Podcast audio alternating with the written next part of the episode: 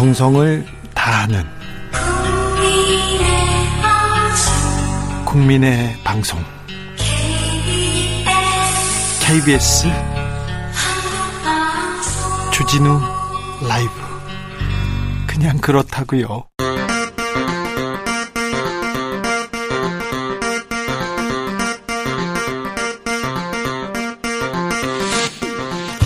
주진우 라이브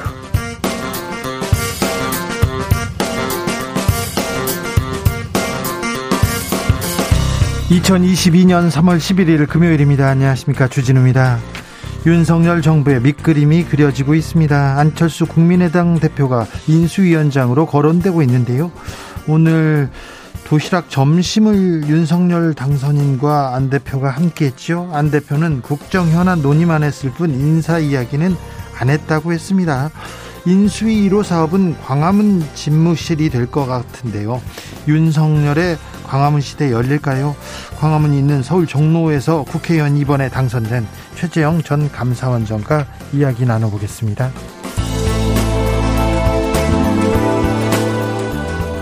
겸손한 마음으로 다시 시작하겠습니다. 더불어민주당이 비대위 체제로 전환했습니다. 이재명 전 후보는 지지자들에게 다시 한번 미안한 마음을 전했습니다. 더 나은 변화를 위해서 함께 걸어달라고 했는데요. 민주당은 이재명 후보 상임 고문으로 위촉했습니다. 그리고 이재명 후보는 어떤 역할을 맡게 될지 민주당의 쇄신은 어디부터 시작해야 하는지 정치연구소에서 논해보겠습니다.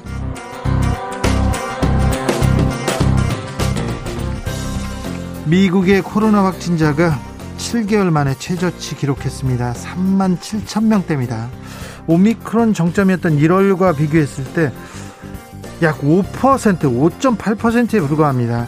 미국이 어떻게 이렇게 코로나가 줄어들었을까요? 마스크를 이달 말부터 벗겠다고 선언했는데 어떤 정책이 효과를 봤을까요? 우리 코로나 정점은 언제일까요?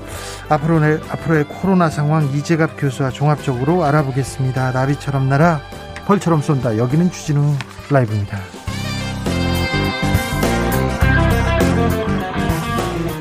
오늘도 자중자의 겸손하고 진정성 있게 여러분과 함께 하겠습니다. 4419님께서 안녕하세요. 주진우 형님. 저는 사과 농사 짓는 청년 농부입니다. 아이고 고생하십니다. 어제 젠더 이슈 말씀하실 때 격한 문자 드렸더니 시무룩해서 제가 시무룩했나요?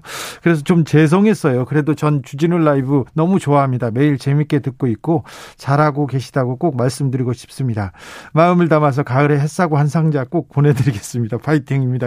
했는데 아우 사과 농사를 짓는 청년 애청자의 얘기입니다. 그런 얘기 해주십시오. 나는 뭐가 마음에 안 든다. 나는 무슨 의견에는 반대한다. 그런 얘기 하면 제가 따끔히 잘 듣고 애청자 애청자의 뜻은 제가 따르도록 하겠습니다. 그리고 잘 얘기하고요.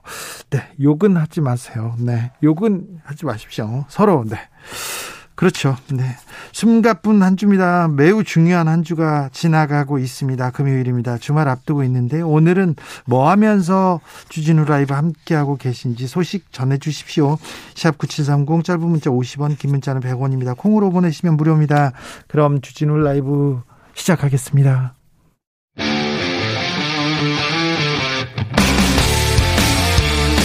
탐사보도 외길 인생 20년. 주 기자가 제일 싫어하는 것은?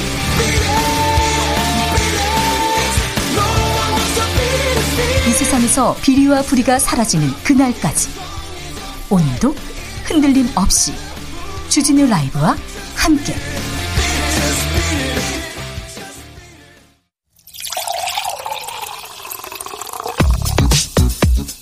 진짜 중요한 뉴스만 쭉 뽑아냈습니다. 줄 라이브가 뽑은 뉴스 주스. 정상근 기자 어서 오세요. 네, 안녕하십니까? 코로나 상황 어떻습니까? 네, 오늘 코로나19 신규 확진자 수는 28만 2,987명이었습니다. 그래도 많네요. 네, 어제보다 4만 4천여 명 정도 줄었습니다만 이 대선 영향으로 검사 건수 자체가 많이 줄었었습니다. 네. 어, 그럼에도 30만 명 가까운 확진자가 이어지는 등 확산세가 지속되고 있습니다. 정점은 앞으로 한 열흘 정도 이후에 맞는다고요? 네, 김부겸 국무총리는 앞으로 열흘 정도 안에 정점을 맞게 될 것이다라면서 그 규모는 이 주간 평균 하루 확진자 기준으로 최대 37만 명 수준이 될 것이다라고 전망했습니다. 네. 어, 그리고 사망자도 많이 나왔는데요. 많이 어제 사망자가 229명으로 역대 최다를 기록했습니다. 어, 누적 사망자가 9,875명인데 어, 최근 하루 평균 사망자가 180명이 넘는 점을 고려하면 어, 내일 이 국내 누적 사망자가 만 명을 넘어설 가능성이 높습니다. 이 누적 치명률은 0.17%까지 낮아졌습니다만 워낙 확진자가 많아서 사망자 수도 많은 상황입니다. 어, 위중증 환자는 어제랑 비슷한 1,116명입니다. 자세한 코로나 상황 그리고 앞으로 앞으로 음 신속 항원 검사 결과도 인정하기로 했습니다. 이 자세한 내용은 2부에서 이재갑 교수님한테 코로나에 대한 일반적인 얘기, 궁금증 다 풀어보겠습니다. 그러니까 코로나에 대해서 궁금한 점 이제부터 이제부터 어떻게 해야 되는지 의료 체계도 전환한다고 하는데 어, 물어보고 싶은 거 다 물어보시면 2부에 정확하게 저희가 다 물어봐 드릴게요. 동해안 산불은 어떻게 됐습니까? 네, 경북 울진과 강원도 삼척을 중심으로 한 동해안 산불이 1986년 통계 집계 이후 역대 최대 규모의 산불로 기록됐습니다. 어, 이전 최대 규모 산불이 2000년 산불이었는데요. 예, 당시 피해 규모가 2만 3,794헥타르에 달했는데 어, 이번 동해안 산불은 오늘 오전 6시까지만 해도 2만 3,203 2만 3,993 헥타르에 이르렀습니다. 피해 면적이 얼마나 되는 겁니까?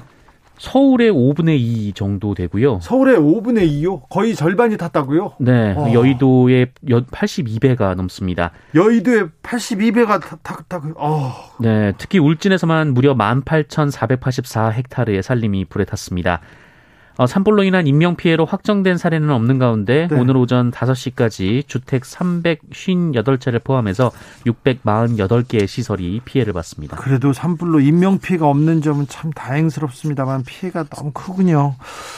불은 꺼졌습니까? 어, 아직 완전히 꺼지진 않았습니다. 이 강릉 동해 산불은 주불 진화 후 잔불 정리 중이지만 울진 삼척 산불은 진화율 80%를 기록하고 있습니다. 어, 그래도 가장 우려했던 소강리 금강손 군락지 방어는 성공했다고 합니다. 어, 제 오후 죽어있던 화선이 밤사이에 살아나는 바람에 급박한 상황이 있기는 했었지만 이 진화대원들이 어, 정말 악정고투로 막아냈다라고 합니다. 산림당국은 소강리 일대의 마무리 진화 후 화세가 강한 응봉산 지역을 공략할 예정입니다.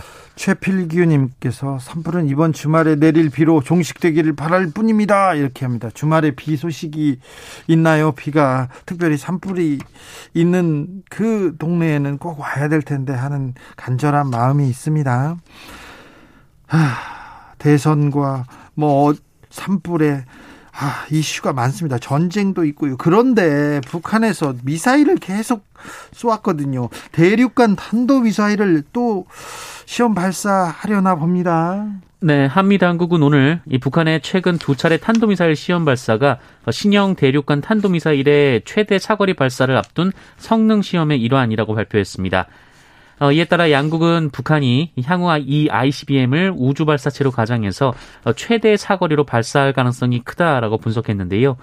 어, 이것은 2018년 4월 북한이 천명한 핵 ICBM 시험 발사 어, 유예 조치의 폐기가 임박했다는 의미입니다. 아, 이건 또 국제적으로도 큰 이슈가 될 만한 그런 사고인데요, 사고. 네, 여기에 북한은 오늘 이 김정은 국무위원장이 이 대륙간 탄도미사일로 전용 가능한 이 장거리 로켓을 발사할 수 있는 이 서해 위성 발사장을 시찰한 사진 사, 진도 공개를 했습니다. 어, 가죽 잠바 입고 나왔더라고요. 네, 우리 국방부는 다수의 유엔 안보리 결의를 위반한 북한의 탄도미사일 시험 발사를 강력히 규탄한다라며 한반도와 영내 안보 불안을 조성하고 긴장을 고조시키는 행위를 즉각 중단할 것을 촉구했고요. 네. 어, 미국 국방부는 북한이 초래한 위협에 대응하고 한반도의 완전한 비핵화라는 공동의 목표를 전진시킬 것이라고 밝혔습니다. 올 들어 미사일을 계속 북한이 쏘아대고 있습니다. 그런데 미국이 관심이 별로 없어요. 지금 관심을 둘 겨를이 없습니다.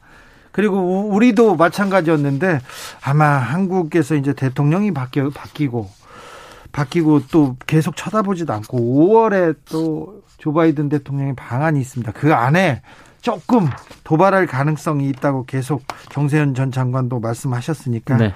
아, 북한에서 미사일 발사를 할 수도 있습니다. 자, 그래서 시험 발사가 우리를 시험하게 하는 그런 일이니까 그럴 수 있다 이렇게 보고 지켜보시면 됩니다. 만약에 그 미사일에서 전국이 요동치거나 바뀔 때가 되면 그 전에 저희가 자세히 분석해 드리겠습니다. 아, 러시아가 원자력 발전소 관련 시설을 폭격했습니다. 폭격. 이거 핵 공격입니다. 네, 어, 러시아군이 우크라이나 하르키우에 있는 원자력 연구소를 폭격했다고 AP통신 등이 보도했습니다. 이 보도에 따르면 이날 폭격을 받은 물리학 및 기술 연구소에는 실험용 원자로가 설치돼 있다라고 하는데요. 어, 이것이 손상되면 방사능이 노출될 수 있다라는 의미입니다. 어, 그러나 우크라이나 대통령실은 소방 당국이 화재를 진화했으며 방사능 수위에는 변화가 없다라고 밝혔습니다. 어, 러시아군은 지난 7일에도 하르키우에 있는 원자력 연구시설을 공격했습니다. 어, 방사능 물질 유출은 확인되지 않았었습니다만 러시아의 핵, 핵시설 공격이 계속되고 있어서 이 불안이 가중되고 있습니다. 네. 어, 여기에 우크라이나 북부 체르노빌 원전에 이어서 이 남부 자포리자 원전까지 러시아군이 장악한 상태여서 안전에 대한 우려가 제기되고 있습니다. 반인류적인 반인간적인 핵 공격, 핵시설 계속 공격하는 러시아 규탄합니다. 이거 절대 있어서는 안 됩니다. 환경도 죽이고요. 다 지구도 죽이고 모든 걸 죽이는 정말 이거는 있어서는 안 될 일입니다. 이 부분은 전 세계가 러시아를 압박해서 못하게 해야 됩니다. 걱정이네요. 윤석열 대통령 당선인 오늘 일본 기시다 총리와 통화를 했습니다. 네, 조 바이든 미국 대통령에 이어서 윤석열 대통령 당선인이 두 번째로 통화한 사람은 기시다 후미오 일본 총리였습니다. 어, 통화는 오늘 오전 10시 30분부터 15분간 진행됐다고 하고요. 어, 윤석열 당선인은 기시다 총리의 축하에 사의를 표한 뒤 양국 우호 협력 증진을 위해 함께 협력해 나가자라고 당부했다 합니다. 어, 또한 양국 현안을 상호 공동 이익에 부합하도록 해결해 나가는 것이 중요하다라면서 어, 취임 후 한미일 3국이 한반도 사안 관련 공조를 더욱 강화해 나가기를 기대한다라고 밝혔습니다. 일본 정부는 윤석열 당선인에 대한 기대가 큽니다. 네, 기시다 일본 총리는 통화 후 기자들과 만나서 윤석열 당선인의 리더십을 기대하며 한일 관계 개선을 위해 함께 협력하고 싶다고 말했다라고 밝혔습니다. 어, 두 사람은 이른 시일 내에 이 정상 간의 만남이 성사될 수 있도록 노력하기로 의견을 모으기도 했습니다. 그래 사도광산 유네스코 세계유산 등재 이 부분은 어떻게 돼가고 있습니까? 네, 일본 기자들의 질문이 나왔는데요. 하야시 요시미, 요시마사 그 일본 외무상은 어, 일제강점기 조선인 강제노역 현장인 사도광산의 유네스코 세계문화유산 등재 추진과 관련해서 어, 사도광산의 가치가 유네스코에서 평가받을 수 있도록 한국을 포함한 관계국과 이 냉정하고 정중하게 논의하겠다라는 입장을 밝혔습니다.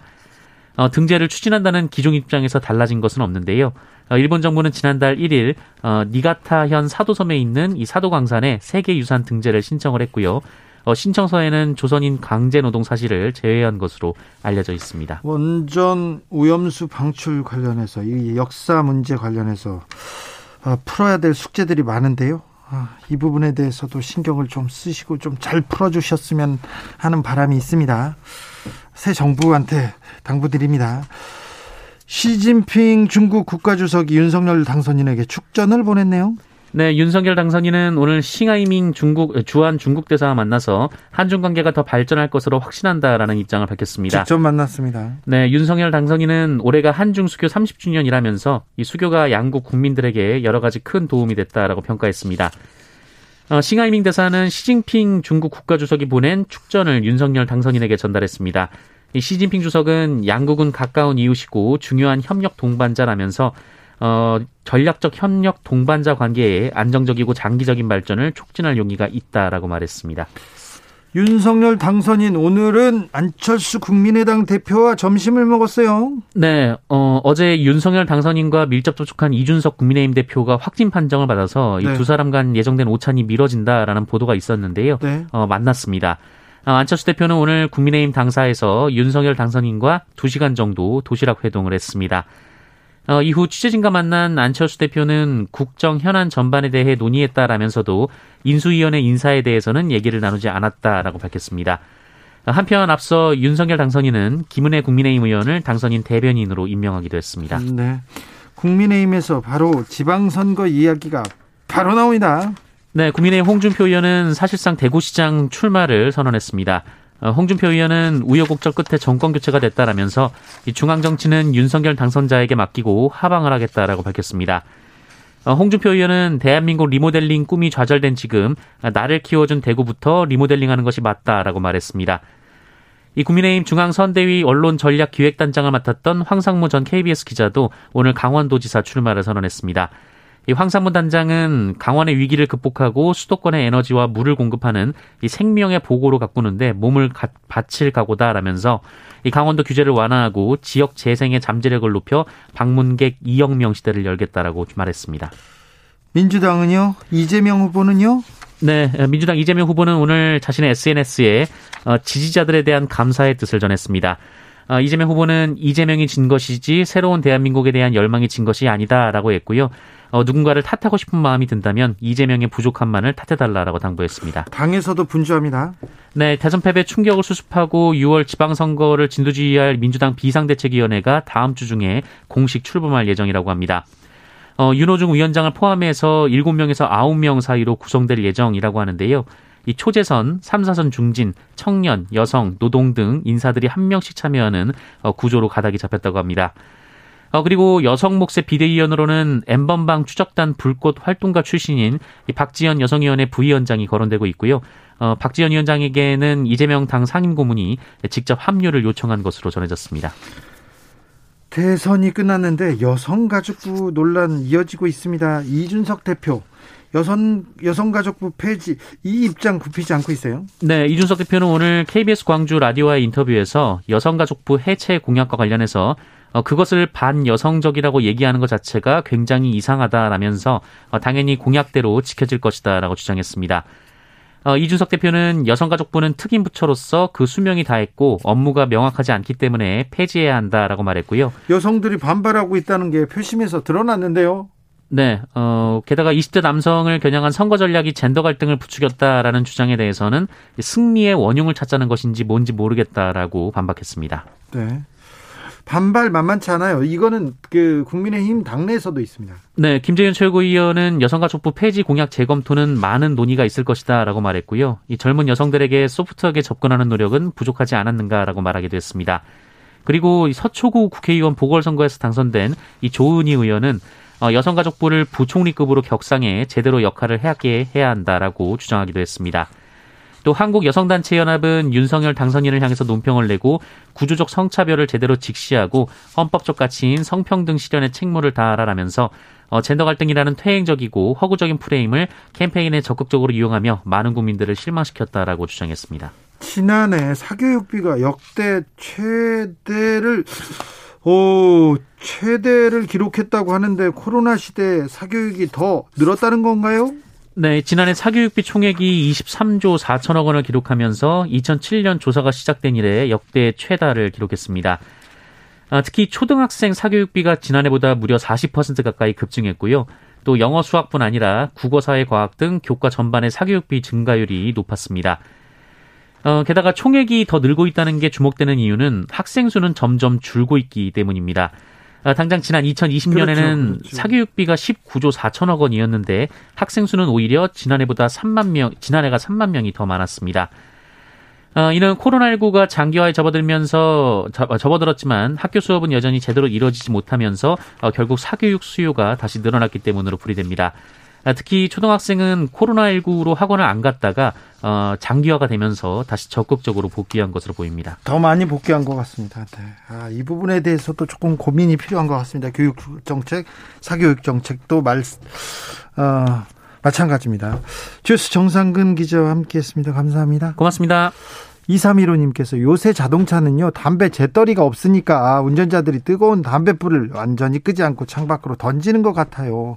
차 안에 담배 재떨이 있어야 합니다. 전 담배 안 핍니다. 얘기했는데, 담배 재떨이가 있어도 밖으로 버리는 사람들 많습니다. 담배 피다가 그냥 버리고 가고 그런 사람들 많습니다. 그 사람들 안 됩니다. 싫어요. 그런 사람들. 특별히 지금, 아, 산과 들이 그냥 바짝 말라 있는 말라 있는 상태인데 담배 뿌리 어우 끔찍합니다. 보셨지 않습니까? 산불을 그 많은 피해를 절대 안 됩니다. 담배 피시는 분들 산내 가서는 산 주변에 가서는 담배 절대 피지도 마시고요. 네. 각별히 좀 조심해 주십시오. 좀 부탁드리겠습니다. 최기현님, 주 기자님 날이 좋아서요 걸으면서 방송 듣고 있습니다. 어 지금 뭐 산책하고 뭐 그런 분들 많더라고요. 바깥에 사람 많이 나왔어요. 선거도 끝나고 이제는 긍정적인 소식만 전해 주시면 좋겠다는 저만의 바람인가요? 얘기했는데 그러도록 노력하겠습니다. 산에 들이 들에 뭐 꽃이 피었다. 봄 기운이 왔다. 뭐 아, 지금 하늘이 예쁘다 이런 얘기만 저도 하고 싶은데요. 네. 네, 전할 뉴스가 너무 많아서요. 죄송하게 생각합니다. 항상. 양성근님 이번 주 치열하게 불꽃처럼 보내고 재충전을 위한 힐링의 시간 갖고자 시골집 향합니다. 얼른 가서 삼겹살에 막걸리 한 잔 하렵니다. 아, 네. 고생하신 당신 얼른 가서 쉬시고요. 막걸리도 한 잔 하십시오. 9109님, 오늘은 감자 심고 있어요. 감자 심을 때가 됐습니까? 뜨거운 여름날 캘 거예요. 주, 주진우님 기죽지 마세요. 아, 네. 제가 기운이 없나요? 아닙니다. 네. 괜찮습니다. 여러분만 보고, 여러분만 보고 갑니다. 저는 교통정보센터 다녀오겠습니다. 유하영 씨.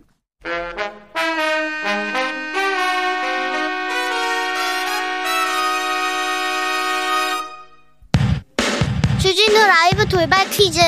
오늘의 돌발 퀴즈는 객관식 퀴즈로 준비했습니다.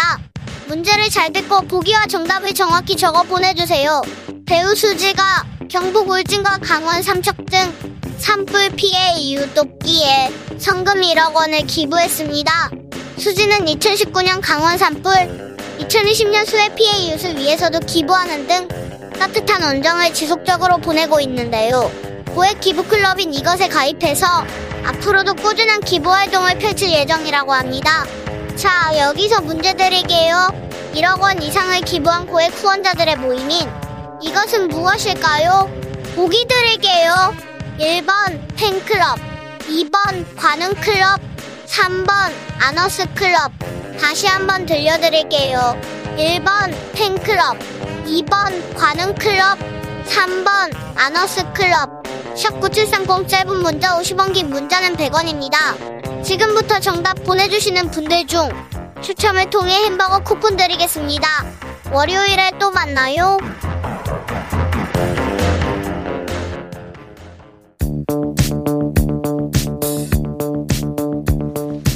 대한민국 정치의 새로운 100년을 준비한다. 21세기형 국회 싱크탱크 정치연구소.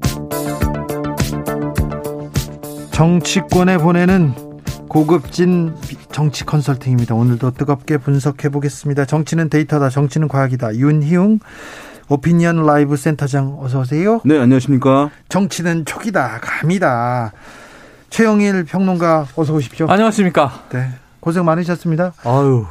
날밤을 샜어요. 네, TV를 켜면 최영일이 나와 있더라고요. 42시간 무수면 네. 무식사 연속 릴레이. 그게 가능합니까? 해보니까 되더라고요. 방송국에서는 최영일 없으면 안 돌아간다고 하던, 하더라고요. 잘 돌아가요. 잘 돌아가는데. 잘 돌아가요. 그런데. 사실은. 네. 왜냐면 여기 윤희용 센터장도 네. 그런 얘기를 듣던 분인데 네. 지금 근 1년 만에 방송에서 이번 대선에 뵙는 거예요. 그러니까요. 네. 오랜만에 뵙습니다. 네, 좀 쉬었습니다. 자, 이번 대선 주목할 만한 점이 있다면 어떤 점을 지목하겠습니까? 먼저 데이터에 네. 윤희용 네, 그냥 뭐 대중 어떤 여론 관점에서 봤을 때 전통적인 세대 구도가 깨졌다. 그러니까 과거에는 이제 20, 40의 진보 성향층, 네. 그다음에 뭐 50대는 중도 성향층, 60세 이상은 보수층 이렇게 했는데 그렇죠. 지금 이제 20대와 30대가 어, 윤석열 후보와 어, 당선 당선인과 그다음에 이재명 후보가 거의 비슷하게 갈라 서 가졌거든요. 그렇죠. 그러니까 이것은 이전에 없던 현상이고 네. 또한 가지 동일 세대 내 남녀의 구분이 네. 이렇게 20대와 30대 두 연령대에서 극명하게 갈리게 나타난 것도 전에 없던 사실은 일이죠. 전에 없던 일이고 그래서 이런 것이 굉장히 사실은 이제 특이한 것이고 앞으로 앞으로의 많은 선거들에서 각 정치 정당들이 선거 캠페인을 준비할 때 어, 상당히 이전에 공식으로 이제 안 되는 상황이 돼버렸기 때문에 그런 면에서 선거운동도 향후에 앞으로 어, 변화가 이제 불가피하고 또 한 가지는 이 온라인 커뮤니티의 영향력이라고 할까요? 네. 이 부분, 그러니까 20대, 30대의 어떤 남성과 20대, 30대 여성들 이것들이 사실은 그 행동들을 어 인식을 바꾸고 행동을 촉발한 것, 그러니까 투표하게끔 이런 부분들이 온라인 그 커뮤니티에서 사실 결집하고 연대하고 또 행동합니다. 네네. 저는 윤희웅 센터장님이 돌아온 브래드 피트 얘기에 거의 다 동의를 하면서 누가 브래드 피트? 아니, 브래드 피트 닮았다고요? 누가, 별- 누가? 우리 윤희웅 센터장 별명이 브래드 피트였어요. 누가 그랬어요? 근데 앞에 좀 수식어가 있는데 네네. 그 아, 네. 망가진 브래드 피트라는 별명인데 네, 알겠어요. 그건 빼고 혼낼 뻔했어요. 예, 저는 그 다 종합하면 한 마디예요. 네. 어, 대한민국 두 쪽 났다. 이거잖아요. 예. 저 그 영화에 나오는 대사인데 옛날 조선 시대에 주자학 주자는 참 세구나 이런 대사가 있는데 네. 진영 논리는 참 세구나 대한민국에. 그랬습니다. 근데 지금 여러 가지가 있는데 통합이 화두가 됐죠. 네. 대선 끝나고 대한민국 5대 갈등 있어요. 계층 갈등, 이 양극화, 지역 갈등 이번에도 확인되고 양성 갈등 이 심화되고 그 다음에 세대 갈등 고령층과 뭐 그러니까 그 세대 내에서는 이렇게 고르게 분포되는 건 맞지만 결국은 이제 4, 50대는 뭐 진보 지지, 6, 70대는 보수 지지 이건 또 사라지질 않았단 말이에요. 네. 그러니까 이러한 이제 갈등들을 해소해야 되는 게 문제인데 이 개별 갈등이 다 어디에 뭉쳐 있냐 하면 정치적 진영에 갇혀 있는 그러니까요. 거예요. 예, 근데 그렇습니다. 이걸 이용한단 말이에요. 정치는. 네. 왜냐하면 우리 진영으로 오세요. 자, 저쪽은 남성 우대네. 여- 우리는 여성 우대 할게. 뭐 이런 식으로 가니까 이걸 어떻게 풀어 헤쳐야 되나? 이 안에는 지금 이 50년 이상, 반세기 이상 쌓여 있는 갈등도 있고 네. 최근에 또 새로 불거진 갈등도 있고. 그래서 이게 마지막 결론을 보면서 야, 양쪽이 팽팽하게 정말 0.73% 포인트 차로 전 승부 갈리는 건 네. 내 생에 이런 걸 다 보는구나 싶은 어찌 보면 명승부인데 최영일 과제는 크다. 네, 최영일 평론가가 감이 좋습니다. 촉으로, 감으로 촉으로 네. 투표율 네. 그리고 뭐 사전 투표율 사, 전 투표율 그리고 차이 거의 어. 맞췄어요. 아유. 당선자만 틀렸습니다. 네. 그게 문제야. 중요한 건 틀렸어요. 디테일을 다 맞추면 뭐해. 네. 결론이 꽝인데. 그런데 이 감촉은 알아줘야 됩니다. 다 네. 데이터와 감으로 몇 가지만 물어보겠습니다. 그러면 자 선거가 하루 이틀만 늦어졌다면 결과는 달랐을 아. 거라는 얘기를 하는 사람들이 가정. 있습니다. 자 어떻습니까, 윤희용? 음. 이제 결과론적인 것인데요. 뭐 그렇게 얘기할 수 가능성도 있겠고. 어, 왜요? 왜 흐름들 이제 변화의 가능성이 여지가 있을 텐데 이거 어 이거 하나 말씀 드려볼게요. 그러니까 우리 최영일 평론가께서 맞추신 사전 투표 투표율 36.9%였잖아요. 네. 음. 36.9%예요. 그런데 남성과 여성의 투표율을 선관위에서 공개를 했어요. 음, 사전. 투표에 네. 대해서만 네. 남성은 39.3%, 네. 39 높죠 음. 평균보다. 여성은 34.6이에요. 음, 맞아요. 낮아요. 어, 엄청 차이네요. 이제 차이가 거의 5% 그래요, 포인트 가량. 나는 것이거든요. 그렇죠. 여성이 사전 투표에 덜 나간 거예요. 네, 어. 확실히 안, 많이 안 나가는 거죠. 네. 그런데 방송 3사의 출구 조사를 기반으로 해서 투표율을 세대별로 추정치를 내놓았는데 아. 거기에 이제 여성 남성 나눠 가지고요. 여기 그런데 달라집니다. 20대와 30대, 40대, 50대까지 음. 여성의 투표율이 최종적으로 더 높아요. 어, 그러니까요. 남성보다. 그러니까 여성들이 본 투표에 많이 그. 짧은 기간 안에 음. 움직여서 대거 나간 거예요. 네. 결집했습니다. 예, 그러니까 사실은 사전 대개는 사전 투표와 본 투표 기간에 뭐 캠페인 열심히 하지만 큰 변화가 없이 맞아요. 가는 것이 일반적인데 그렇죠. 이번에는 그 사이에 2, 3일 저간에 상당한 어쨌든 변화 변화가 이런 있었다. 부분들이 있- 음. 있었다 이렇게 볼 수 있는 거죠. 그런 면에서 이제 뭐 그런 네. 얘기가 나온 것 같습니다. 저는 한 이제 하루 이틀 차이였다면 바뀔 수 있다. 그래요? 격차가 컸다면 예. 바뀌기 어렵죠. 네. 제 생각엔 한뭐 2, 3%라도 낮다. 예. 최소한 뭐 100만 명에서 한 150만 명 차이였다 그러면 격차는 좁혀졌지만 1, 2위가 바뀌었을 가능성은 없어요. 근데 지금 24만 7천여 표 차이예요. 네. 요거는 조금 더 가면 네. 달라지는 거거든요. 예를 들면 제가 유심히 본게 음. 승부처는 수도권이다. 네. 경기는 이재명 후보가 유리하고 네. 서울은 지금 지난해 재보선으로 보면 이 윤석열 후보가 완전히 유리하고 이런 그렇죠. 상황인데 양쪽 다 서로 박빙으로 갔어요. 네. 근데 묘하게 경기 서울이 숫자가 딱 바뀌어요. 네. 52 서울은 윤석열. 5% 서울은 5% 이기고. 퍼센트 포인트 차이예요. 네. 그리고 이제 경기도는 곧 반대고. 네. 다만 경기도가 인구가 좀 더 많기 때문에 네. 이건 이재명 후보에게 유리한 판이었는데 결론은 서울에서 이재명 후보가 격차를 좀 좁혔거나 네. 경기도에서 격차를 좀 벌렸거나 네. 그랬으면 결과가 달라지거든요. 예. 인구가 많이 모인 곳이니까 그런 현상이 있을 수 있는데 경기 서울에서 약간의 이변이 있으면 이건 뒤집히는 일이었는데 진짜요. 하루 이틀이면 충분한 상황이었다라고 봅니다. 이게 이제 보면 서울과 경기 방금 말씀하셨잖아요. 투표율에도 이제 이것이 변화가 있었는데 음. 어, 서울에서는 윤석열 후보가 이겼잖아요. 50% 앞섰잖아요. 를. 네, 55% 포인트 가량 이제 맞아요. 앞섰는데 서울의 투표율이 77.9%였기 네, 네. 때문에 매우 높았어요.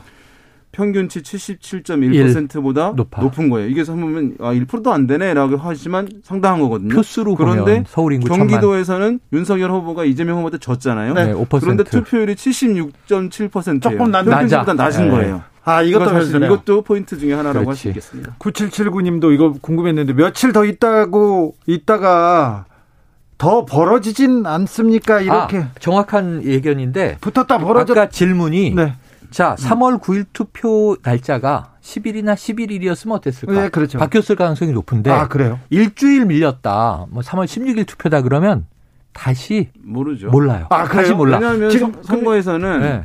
이게 이제 보면 자연환경처럼 그대로 있는 상황에서 쭉 가는 것이 아니라 아. 선거는 생물이다. 후보와 그 정당에서 매우 적극적으로 선거 캠페인을 그렇지. 하고 상대 네. 측에 대한 도발이라든가 이런 것들이 아, 있는 것이기 대응을 때문에 하고. 네. 사실은 아 이제 그럴 개연성은 있는데 그 네. 단정적으로 얘기할 수는 없는 측면이 있죠. 알겠습니다. 복원력이라고 해요. 어. 3123님께서 선거 결과가 얼마 전에 끝난 그 쇼트트랙 같아요. 날 들이기 밀리기 있잖아요. 네, 이렇게 그렇죠. 어. 바뀐 결과였어요. 그래서 후유증이 많이 남는 것 같습니다. 아. 이렇게도 얘기했습니다. 질문 하나 더 하겠습니다. 네. 이재명 지지가 아주 강한 40대는 음. 왜 투표장에 많이 안 음. 나섰습니까? 그래 많이 안 갔어요. 윤희웅 네, 실제로 지금 음. 출, 그 출구조사를 기반으로 한 투표율을 보게 되면 네. 지난 대선에 비해서 20대, 30대, 40대는 떨어졌는데 맞아요. 특히 눈에 띄는 것이 40대의 투표율이 지난 어, 대선에 비해서 떨어진 것이 눈에 띄는데요. 음. 40대는 항상 높고 좀 여론을 맞습니다. 주도하는. 층 아닙니까? 되게 이제 사실은 40대는 평균치와 거의 비슷한 것이거든요. 맞아요. 그러니까 이번에 77.1%의 투표율이었잖아요. 네. 그런데 70대 그 40대가 40대는 70%였거든요. 맞아요. 뚝 떨어졌어요. 그러니까 상당히 떨어졌는데 그런데 이 40대는 상당히 이제 어 지금 낙선한 이재명 후보에 대해 전폭적인 지지를 보낸 곳이잖아요. 그치. 진보적인 세대야. 40대, 예. 보수적인 60대 이렇게 음. 나눌 수 있죠. 가장 셌는데 그런데 이제 투표율이 낮았다는 것은 보게 되면 이제 이렇게 추정해 볼 수 있겠죠. 어 40대라고 하는 것은 상당히 어쨌든 한국 사회에서 경제에 가장 이제 민감해지는 시기라고 할 수 있거든요. 네. 그러니까 부모 부양이라든가 음. 자녀 양육, 허리 그다음에 세대라고 해요. 집이 만약에 보유하고 있는 자가가 있거나 없거나 하는 세대인데 음. 그런데 이제 서울 뭐 부동산 이슈 등과 마- 마찬가지로 이것이 이제 어 자기 집이 갓 생긴 사람인데 종합부동산세라든가 이런 거 세금이 많아지는 것에 대한 불만 음. 또 없는 사람 집이 없는 건- 경우에는 또 그런 박탈감에 대한 불만들 음. 이런 거 있는데 그런 분노의 감정 표출을 해서 어 야당 후보를 지지해야 되냐 이- 음. 이분들은 성향이 그렇지 않기 때문에 거기까지 가지 못한 거예요. 그러니까 음. 20대와 30대 남성들은 이념 기반성이 사실 약하기 때문에 그것이 스윙이 자, 스윙이 음. 자연스럽게 일어난 데 비해서 40대들은 차마 그러지는 않는데 투표를 좀 불참하는 기류가 보이콧. 일정 부분 네. 나타난 것이 네. 또 선거 결과에 영향을 주는 주요한 요인 중에 하나였다 보겠습니다. 공호사원님께서 국민의힘은 이겼지만 진 거 같은 승리라는 걸 잊지 마시길 바랍니다. 불꽃 같은 눈동자로 지켜보겠습니다. 얘기하셨고 음. 이이이오님께서 어르신들과 2030 남자들이 나라를 구했습니다. 음. 그런데요, 최영일 평론가님, 60대 이상은 굉장히 결집했고 투표율도 예, 높았어요. 맞아요. 네, 그러니까 이게 어떤 거냐면 정권 교체 열망이 높다.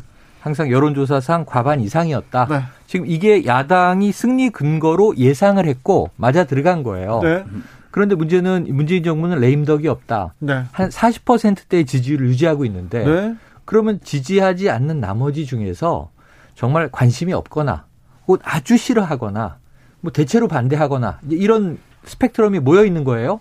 근데 이걸 근간으로 야당이 얼만큼 모아낼 수 있는 건데 네. 상당히 모아냈다. 네. 야당이 결국은 이 스스로 자신들의 지지를 약한 지지든 강한 지지든 투표장으로 끌고 가는데 이번에는 정말 초인적인 힘을 동원했어요. 그래서 제가 명승부라고 부르는 건 이재명 후보는 구도의 열세에도 불구하고 네. 근접한 표를 모아낸 것은 이거는 엄청나게 대단한 파워고 엄청난 능- 능력을 보인 그리고 거죠. 아, 정권 교체되는 게 난 더 좋아. 네. 문재인 정부 그저 그래. 혹은 매우 싫어. 이런 사람들을 투표장에 가게 만들면 야당이 무조건 이기는 건데 네. 사실 50%를 넘지 못했잖아요. 네. 네. 다 모아내지 못했다. 그것은 인물에 대한 고민을 좀 할 수밖에 없었다. 아까 윤용 센터장 말씀이 지지 난 민주당 지지하는데 이번에 지지해야 되나? 나에게 불이익이 올 것 같은데 2030은요. 자, 지지했어요. 특히 남성들 중심으로. 네. 그런데 이제 고민이 좀 시작될 겁니다. 우리를 위한 실질적인 정책이 만들어질 것인가? 네. 여성가족부는 정말 폐지될 것인가? 이런 부분에 있어서 공약 실천성에 대한 고민들을 좀 하게 될 것이다. 자, 근데 이- 어쨌든 표결집을 위해서는 양쪽 다 최선을 다했고 일정 부분 성과를 냈는데 이 반대표를 더 많이 끌어모은 국민의힘은 결국 이긴 것이다. 7554님께서 저는 40대인데요. 윤석열 후보는 못 찍겠고요. 이재명 후보도 딱 와닿지 않더라고요. 음. 그래서 안 찍은 분들 많. 네. 있습니다. 우리 친구 또래들. 네. 70년대생들은 물론 투표는 했습니다. 이렇게 얘기해. 이번에 아무튼 큰 틀에서도 이제 좀 볼 필요가 있는데요. 그 후보들이 한 1,600만 표 각각. 이제 네. 얻은 거잖아요. 맞아요. 그런데 어떤 연령대에서 1,300만이 넘는 유권자 규모를 갖는 연령대가 있으니 그것이 바로 이제 60세 이상의 그렇죠, 실버층인데요. 어. 절대적으로. 어. 지금 이제 5년 전 대선과 어, 비교해서 유권자의 그 점유 비율, 음. 비중을 비교를 해보게 되면 그 비중이 매우 중요하거든요. 예. 왜냐하면 한표 한 표니까. 네. 그런데 20대, 30대, 40대, 50대는 다 그 비율이 줄어들었어요. 음, 음. 그런데 유일하게 60세 이상에서는 늘어났는데 네. 2017년에는 24.4%였어요. 전체 음. 유권자 중에 네. 비중이. 이번에는 29.8%. 음. 그러니까 30% 정도 되는 거예요. 네네. 그 인구가 이제 1,300만이 넘고요. 어. 그런데 아까 말씀드린 대로 20대, 30대, 40대는 투표율이 떨어졌다고 했잖아요. 네. 그런데 60세 이상에서는 지난번 79.1에서 84.4%. 엄청나게 올라갔죠. 엄- 규모도 많아지고 투표율도 엄청 결집한 거죠. 부분도 상당히 또 영향이 이분들이 연세가 있었죠. 이제 올라가면서 네. 젊을 때 없었던 애국심이 많이 생겨요. 그리고 분노도 막 어, 분노도 있고. 근데 이분들이 항상 물어보면 자, 왜 뭐 이 후보 찍으셨어요? 왜 그런 정치적 신념을 가지고 계세요? 그러면 나는 다 살았으니까 괜찮은데 우리 자식 세대를 그냥 두고 볼 수는 없어요. 그래서 우리 아이들을 구하기 위해서 나는 반드시 투표장에 가요. 네. 그러시거든요. 네, 알겠습니다. 근데 이 아들 세대와 다르게 투표를 하시는 거죠. 그분들의 또 의견도 존중해야 아니. 그건 중요한 네, 의견입니다. 국민의 뜻입니다. 7906님, 임금님은 하늘이 정하는 겁니다. 얘기했는데, 음. 머슴을 정한다고 누군가는 했는데, 네. 아무튼, 네. 7228님, 청소 가능한 분이 선택되어야 합니다. 원칙과 상식이 통하는 나라가 되어야 합니다. 음. 얘기하셨고요. 8182님, 어제 선거 결과에 화가 나서 술을 엄청 마셨어요. 오늘부터는 윤 당선인 적극 지지하기로 마음 먹었습니다. 아. 건강한 대한민국이 우리 모두의 바람이니까요. 네. 대통령입니다. 대한민국의 대통령은 윤석열 당선인이 됐다는 것도 아니 중요한 메시지를 당선된 게 확정되고 나서 네. 중요한 얘기를 했어요. 뭐라 그랬냐면 자 생각이 달라도 모두가 대한민국의 국민입니다. 네. 그렇다면 한 분 한분 모두 정부에서 동등한 공정한 어, 대우를 받을 자격이 있습니다라고 얘기, 얘기했거든요. 네. 그 메시지가 실천된다면 윤석열 대통령 잘하시는 거죠. 자, 지금까지 선거 결과 분석해봤고요. 이제는 미래로 가겠습니다. 미래로 라이브는. 네. 자, 인수위원장은 누가 될 것 같습니까? 아. 촉과 감으로 최영일? 야, 저는 요즘 고민인데 뭐 안철수 대표도 이제 물망에 오르고 등등 하는데 네. 안철수 대표 인수위원장은 안 맡을 것 같고요. 네. 그럼 안철수 미래는? 음. 아, 아, 그 내각도 있고 네. 그다음에 지방선거도 있고 네. 지금 총리 아닐 것 같아요. 왜냐하면 스스로 제가 행정 경험이 없어서 그 부분을 좀 보완할 필요가 있다라는 취지의 얘기를 했는데 네. 공동 성명 발표 때 그러면 내각에 참여한다고 봐요. 당권 쪽은 아니에요. 이준석 대표랑 너무 좀 치열해 그 부분은. 임기가 이- 남았습니다. 이해, 네. 이해 관계를 다투기가. 그래서 저는 어 5월 10일 취임이 된 직후 지명을 하면 부총리직 봅니다. 과학기술 부총리. 아, 그렇게. 요거 본다. 신설된다. 걸고, 여기는 일단 걸어요. 그좀 네. 걸고 아니, 자, 그러니까 저 지금 그냥 틀려도 명확하게. 평론가께서 말씀하신 부분 있잖아요. 저도 네. 이제 안철수 대표 입장에서 봤을 때 인수위원장이 큰 메리트는 없다고 봐요. 음. 왜냐하면 아, 야, 그, 지금, 지금 차기 정부에 그림을 그리는 사람인데요. 중요한데. 아 근데 이것은 바로 이제 얼마 안 되는 기간이기 때문에 네. 바로 이제 실제 내각으로 옮겨가는 것이잖아요. 아. 그런데 이제 아마 내심은 아, 총리직에 대한 어떤 이왕 한다면 총리직을 하는 것을 마음에 음. 두고 있을 가능성이 있어 보이는데 어, 만약에 이제 실제 국민의힘의 핵심들 측에서는 음. 어, 그것에 대한 고민도 있으리라고 봐요. 음. 과연 이제 총리 전반을 어, 맡겨도 될 것인가 상징적으로 매우 중요하고 실질적으로 중요한데 그래서 방금 말씀하신 대로 어떤 과학기술 분야의 부총리 지금은 이제 과학기술 부총리가 아니라 교육부총리잖아요. 그렇죠. 사회부 근데 총리. 과학기술 부분의 부총리를 예전에 이제 그런 한번 경험이 있었는데 네. 하고 그 아래 뭐 한 세 개 정도의 부처들을 보유하게 되면서 하는 안을 산업. 가지고 네. 제가 봤을 때 약간 밀당이 네. 어, 있고 하나의 이것이 진짜 잘 어, 자연스럽게 해결될지 어떨지 모르겠지만 그런 협상이 좀 있지 않을까 추측을 좀 해볼 수 어. 근데 있을 이게 것 같아요. 오답인 게, 이 우리 진행자의 질문은 인수위 원장 누굽니까? 아, 그랬으니까 네. 저는 두 명쯤 보고 있어요. 네. 김한길 위원장이나 아니면 김병준 전 위원장이나. 후자가 더 높을 가능성이 높다고 네, 보입니다만 맞습니다. 자 음. 윤희웅 네, 센터장은 김병준 위원장이 사실 크게 주목을 받지 못했는데 그동안. 실제로 이제 알려진 바에 의하면 어, 윤석열 당선인이 실제로 김종인 위원장보다는 김병준 위원장에 대해서? 굉장히. 선호하고 네. 신뢰했고 끝까지 이제 갔기 때문에 아마 뭐 저도 인수위원장 가능성도 있고 상당히 뭐 공직을 받지 않겠다라고 하긴 했습니다만은 네. 중 뭔가 중책을 맡겨질 가능성이 상당히 있고 예전에 이제 어쨌든 경험도 예. 어, 많이 있기 때문에 민주당 대표를 지낸 김한길한테 준다면 당내 반발도 있을 텐데 네. 아, 그게 김병- 공동정부의 느낌을 확 줄 수 있죠. 네. 통합정부를. 여러 그리고 아이디어가 있겠죠. 지난 선대본으로 줄어들기 전에 네. 이저 2차 회합으로 김, 이, 이준석 대표와 이제 화해를 극적으로 윤 후보가 하기 전에 어, 사실은 이제 김한길 위원장은 외곽에 있었잖아요. 선대위 밖에. 네. 이 미래준비위원회였어요. 이름도 미래준비위원회고 주로 뭘 했냐면 인재 영입을 했는데 네. 아주 당과 색깔이 다른 인재. 네. 심지어 페미니스트 신지혜 씨 뭐 이런 분들 모셔와서 파격이 있었거든요. 저는 그래서 사람들을 외부에서 좀 국민의 힘 색깔이 아닌 통합정부 느낌을 내는 데는 김한길 위원장도 정치 입문 초반에 좀 이제 멘토로 얘기를 했어요. 영향력이 있을 수도 있다. 산적한 현안이 많습니다. 다른 문제로 넘어가 보겠습니다. 0782님, 과학기술부 부총리 관철수 괜찮을 것 같은데요. 네. 얘기하시고요. 2584님, 권영세 인수위원장 촉이 딱 옵니다. 아. 그건 아니에요. 핵심 본인이 극구 네, 부인했어요. 그 핵심 권영세는 인수위에는 참여하지 않겠다고 얘기를 했습니다. 음. 그러면 이준석 대표는 어떻게 됩니까? 이준석 대표와 좀 음. 대립 관계 있고 불편한 관계 있던 윤핵관들이 지금 이제 실세로 올라섰는데요. 네. 그래서 이게 과거로 비유하면 쉽게 친이 친박이 부딪히던 개파 그림이 앞으로 나올 가능성이 있어요. 이준석 개라고 한다면 이제 청년 정치로 보수 정당의 미래를 바꿔보자. 이제는 국민의힘이 재집권을 했는데 너무 낡았다 그동안. 그래서 이번에도 이준석 대표가 두 번이나 가출을 하면서 권리 투쟁을 했던 이유는 실질적으로 대선 과정에서 난 빠지지 않겠습니다요. 원래는 보통 물러났거든요. 당 그렇죠. 대표가. 네. 근데 적극적으로 개입했고 마지막에 당선된 당선인이 자 당직자들 의원님들 모두 수고하셨고 이준석은 별도의 이름으로 불러주고 포옹을 해요. 그러니까 그게 지금 윤 후보와의 윤 당선인과의 관계가 각별한데 당권은 지방선거 끝날 때까지도 흔들림이 없을 것 같습니다. 그래요. 지금 어 이준석 대표와 관련해 가지고 국민의힘 내부에서 음. 사실은 이제 약간 어, 싸움은 시작된 거라고 할 수가 있을 그렇죠, 것 같아요. 그렇죠. 그래서 사실은 두 가지 평가가 다 가능해요. 이준석 대표 어, 때문에 이제 여성표들이 국민의힘 쪽에 없었고 호남에서 도 사실 효과를 얻지 못했기 때문에 책임론이 있다라고 하는 공격하는 쪽의 시각도 음. 그렇죠. 일리가 있고 또 반대편에서 아, 그렇다 하더라도 이준석 대표 때문에 20대와 30대 남성들이 와서 음. 결국 승리한 거 아니냐라고 음. 하는 시각도 또 선거만 관점으로 본다면 음. 또 가능한 것이긴 한데 그것에 대해서 지금 이제 안에서 긴밀하게 싸움이 있는 것이고 그 와중에 오늘 김종인 위원장이 이준석 대표와 이제 친분이 있는 상황에서 음.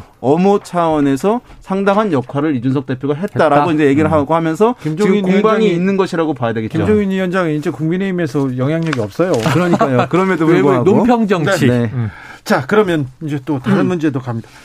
광화문 대통령, 네. 광화문 시대 열 수 있을까요? 이거는 yes, no로 물어봅니다. 너 no. 최, 야, 윤희웅은 저는 할 것 같습니다. 할 것 같습니다. 예, 오. 왜냐하면 이걸 하지 않게 되면은 아. 왜냐하면 이제 문재인 정부에서 문재인 대통령이 이걸 한다고 했는데 못했잖아요. 근데 다시 공약을. 내, 내놓은 음. 거예요. 저기를 하고 현실적인 문제 때문에 못한다는 걸 알면서도 내놓은 것이기 때문에 이거를 안 하게 되는 경우에는 음. 초반부터 왜 그거 약속을 지키지 않냐라고 하는 것이 커질 수 있기 때문에 문재인 대통령도 굉장히 광화문 시를 네. 열고 싶었는데 네, 인수위. 시절이 없어가지고요. 네. 근데 어- 윤실이 인수위 기간이 있고 인수위. 어떤 형태로든 하려고 할 가능성이 저는 높아 보입니다. 알고 겠- 알겠습니다. 6477님 윤석열 정부 승리하기 위해서 윤핵관이 관여해서는 안 됩니다. 제 촉입니다. 이렇게 얘기하시고요. 1798님 새 대통령께서 청사에서 업무 보시는 건 반대합니다. 그 공약은 안 지켰으면 좋겠다. 이게 보안 문제가 좋겠습니다. 있어서 네, 우리는 대통령이 뜨면은 음. 전화기가 안 돼요. 북한과 대치 중입니다. 이렇게 얘기하는데 이 문제를 어떻게 풀지? 아 이거 중심 뭐 굉장히 어, 관심사입니다. 문재인 정부에서 깊이 연구했어요. 네. 정말 광화문으로 가려고. 근데 문제는 뭐냐면 청와대 지하에 NSC 벙커가 있는데 이걸 광화문에 만들 수가 없어요. 자. 전시에 대통령이 이동할 수가 없다. 또 yes no로 갑니다. 여성 가족부는 폐지될까요? 아니면 이름만 바꿀까요?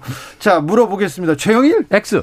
X. 네, 저도 폐지는 어려울 것 같습니다. 자 그러면 민주당에서 이재명 예, 후보. 후보의 역할은 어떤 어떤 길을 찾게 될까요? 네.